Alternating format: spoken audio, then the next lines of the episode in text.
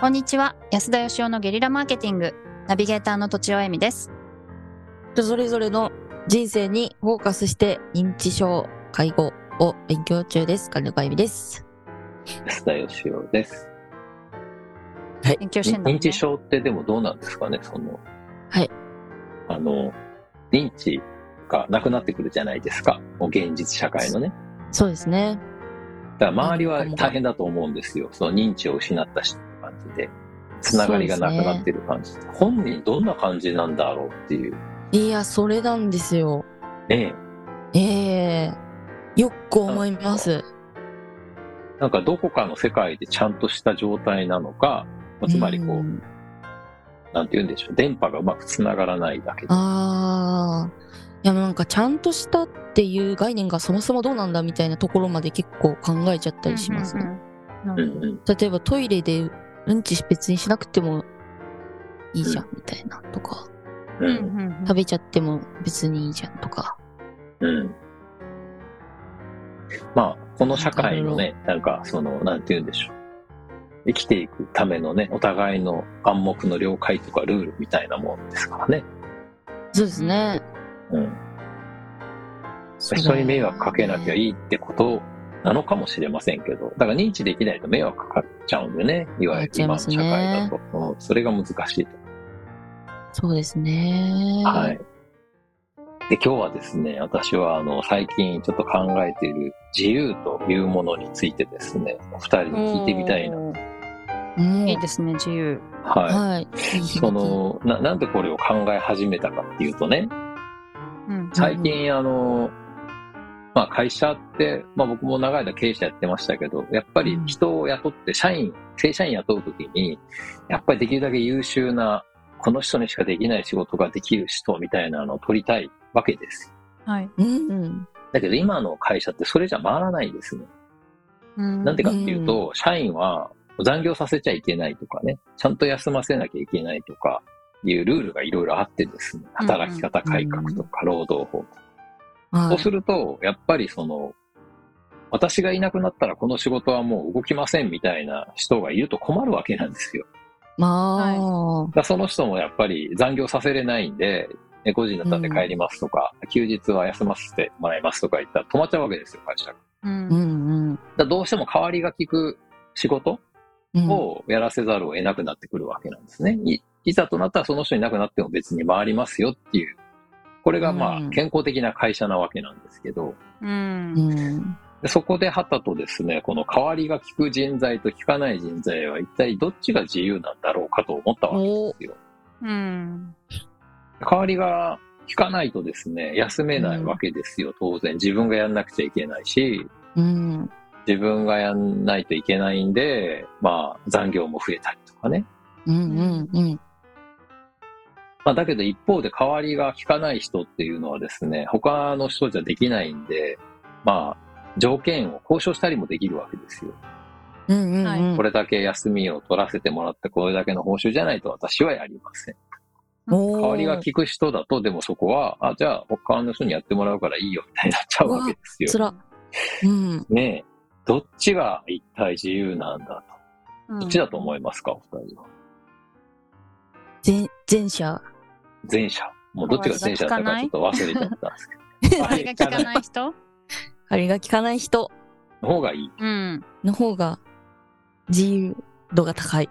仕事において。うんただし、プライベートにおいては自由度が低いうん。と捉えましたなん。でえーと、まあ、仕事を優先せざるを得ないようなうん状況なので、うん。えー、です。別に優先させなくてもいいと思うんですが、その人じゃないといけないってなると迷惑かかるかもしれないですよね。ね。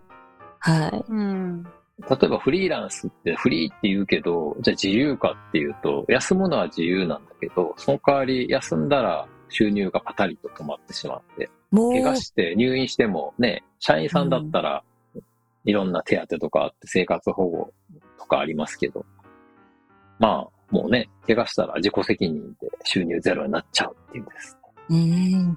どっちが自由なんだっていうのは、なかなか難しいところですけもなるほど。怪我して収入なくなっちゃうのは、あんま自由と関係ないんじゃないかと思ったんですけど、そういうものは、まあ、ふ不自由って感じしますね、確かに。う、うんそううんうですん、ね。休む自由がないというか。うんうん、なあ会社でだから受けるときってチームで仕事を大体受けるので、はい。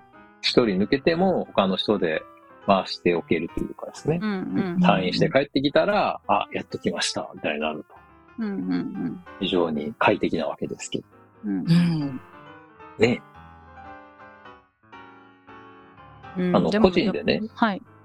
フリーランスの人とかでも、その、ずっと下請け的に仕事やってる人いるじゃないですか。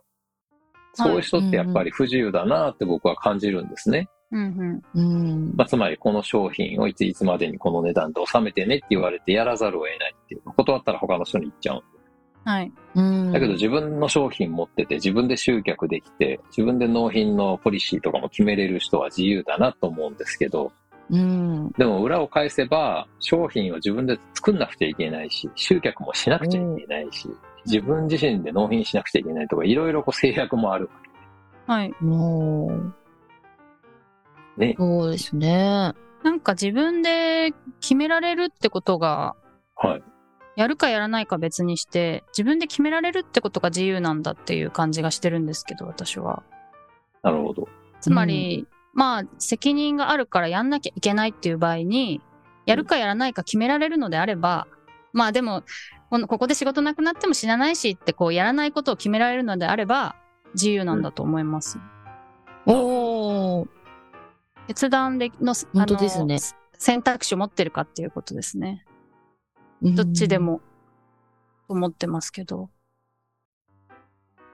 例えばこう家族がいてね、なんかうんうん子供が学校行ってたり、いろんなはい事情があって、仕事選べないとか、辞めたいけど辞めれないみたいな不自由もあるし、うん。まあ、不自そう由いうだ。社会的関わりがなかったら自由とも言えるわけじゃないですか。ああ、確かに。はいはい。ねでもまあ、例えば生活レベルを落とそうという選択肢が、と生まれるかどうか。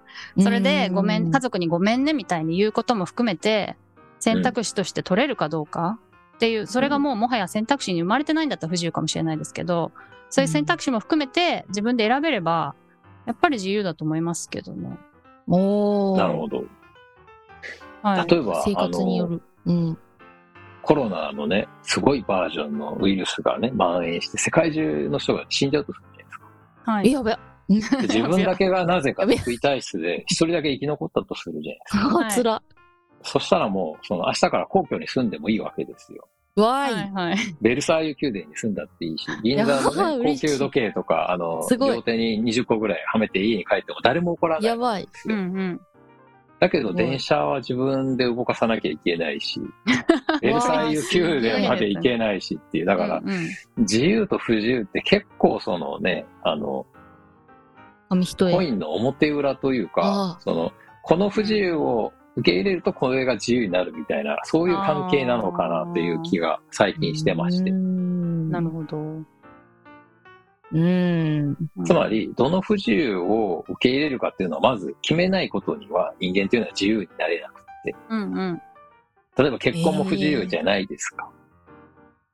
ていうイメージはありますイよメねージ。。はそういうものもあるじゃないですか。だけど、はいそれそうをです受ねけ入れることによって、新たな自由もやっぱ手に入るんじゃないのかなうんうんうん。という気もしますね。なんかはい、なんかそれをなんなんというかもう逃れられないものと思ったり誰かに与えられたものだとか思っちゃうと不自由な気がしますけど、自分の選択なんだって思えたら自由になれるっていう私は感覚なんですけどね。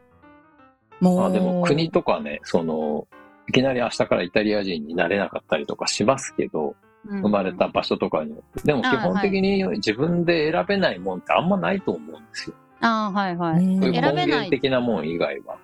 選べないと思ってるケースがあるってことですかね私が思うのは。そうするとそうです自ね由じゃないなって感じがします。はい。僕はやっぱり自由じゃないっていう、不自由だと思ってる人の多くは、やっぱりその、意識して不自由をチョイスしてないから、自分の意図せぬ不自由を押し付けられてる気がするんですよね。うん、うへん、えなるほどなるほど。そもそも決断してないっていうそうこ。となのかなって思います、私はどの不自由を受け入れるかっていう決断をすればう、ん。うん。それ以外が自由になるんじゃないのかなるほど、甘えん なと。でもな。そ決んな断こと言ってませんけど、そんなこと言ったら、リスナーが減っちゃうじゃないですか。気にしてるんですか いつも厳しいこと言ってるのに。はい。なるほど。うん。 ということで、どうしましょおまとめしてください。おう。ままとめるんですかえっと、自由は、まあ、不自由を選び取ると自由があるんじゃないかということですね。私は決断と自由はセットだと思います。なるほど。はい。僕は不自由と自由がセットだと思っているなるほとどいう。ことで、うんうん。はい。はい。ということで本日は以上です。ありがとうございました。ありがとうござあいました。た。